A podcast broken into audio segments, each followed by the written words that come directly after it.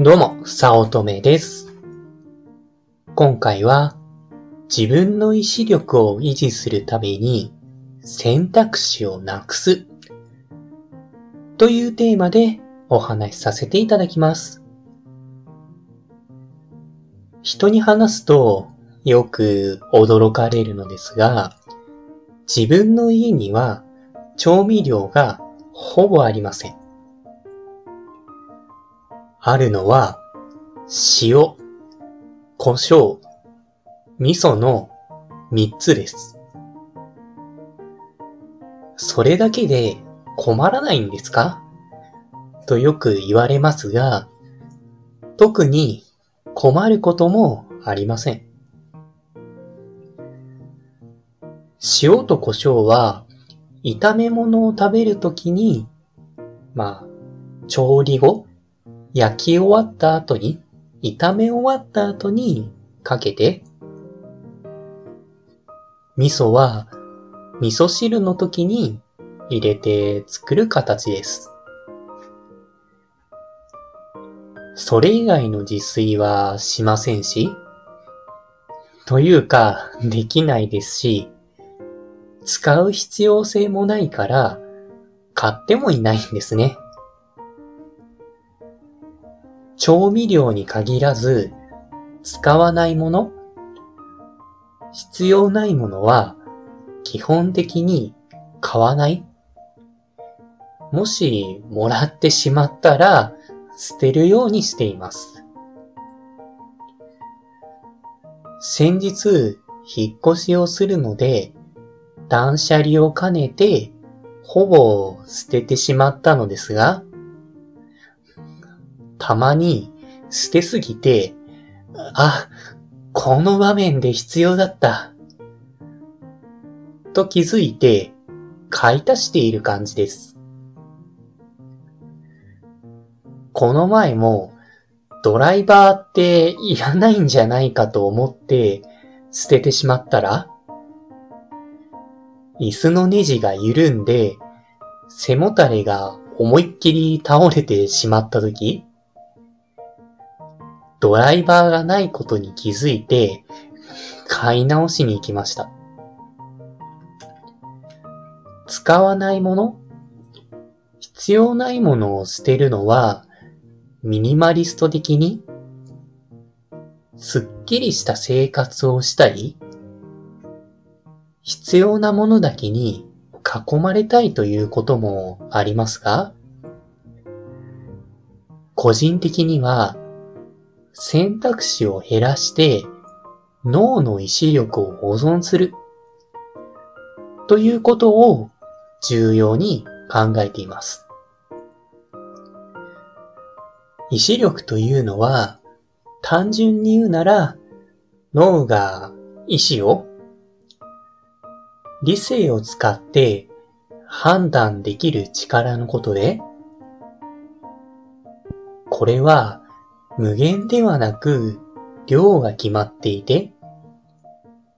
消費するものです。根性論なら無限大にある意志力ですが現代ではウィルパワー意志力の科学といった本であるように有限で貴重な資源です。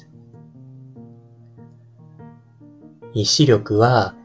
筋肉と同じように使いすぎると疲弊してしまいます。疲弊してしまえばまともなことにはならず脳を使うのが面倒になって適切な判断をしにくくなるんですね。この意志力は、ちょっとした判断でも消費して、減ってしまうんです。今日は何の服を着ようか、と考えるだけでも意志力を消費して、この道をどっちに曲がろうか、と考えるだけでも、さらに意志力を消費します。そして、この思考自体の意志力の消費量は多くはないですが、日常での判断、選択肢で迷うことが多ければ、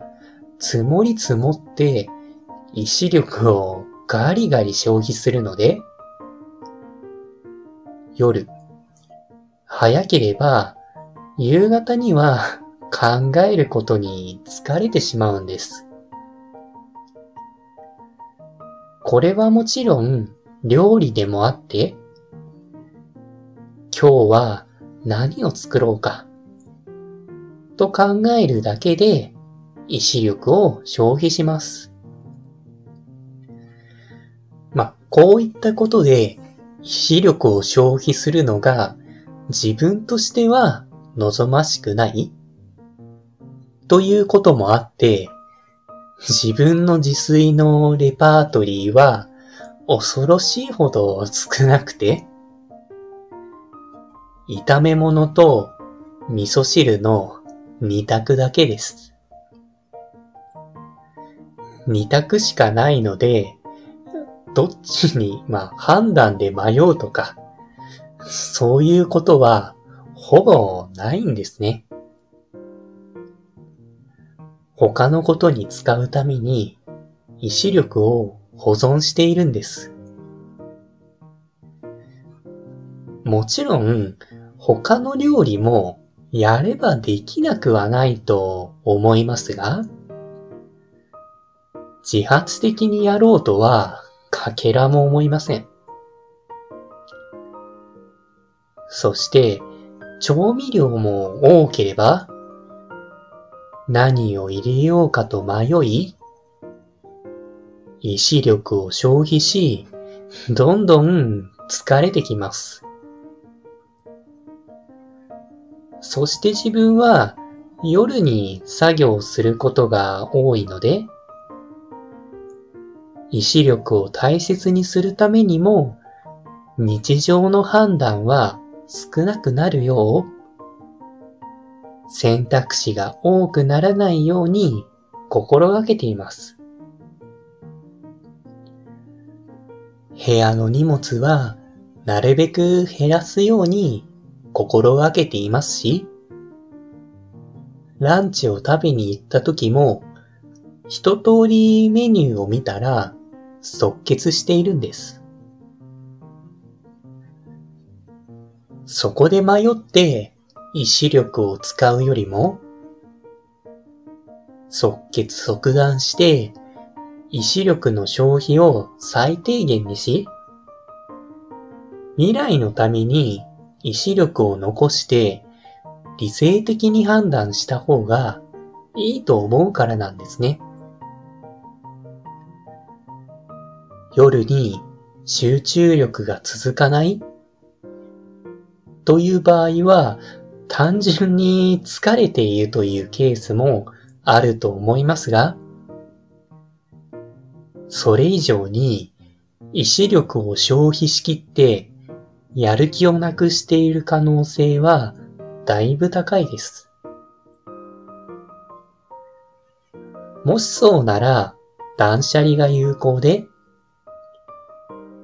というのも捨てればやること？できることの選択肢が減るので、意志力が保たれやすいんです。あるいは、今日は何を作ろうか？迷う癖があるなら、一週間のメニューをあらかじめ決めてしまって、その通りに行動する。とにかく迷う癖を減らす。そのために、あらかじめ決めてしまうことや、選択肢をそもそもなくす。というのが有効なんです。やろうか、やりまいかと迷っているだけで意志力を消費するので、即決即断を目指す断捨離などをして選択肢をなくすというのもいいと思っています。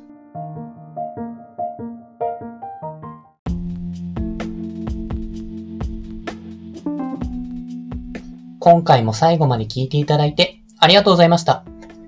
もしよろしければ、いいねやフォロー、コメントをもらえると嬉しいです。副業を始めたい。副業に挑戦したけれどもうまくいかない。という初心者の方が会社員の稼ぎを超えるためのポイントを押さえた LINE 講義を配信しています。初心者でもできる副業で本業の稼ぎを超える方法。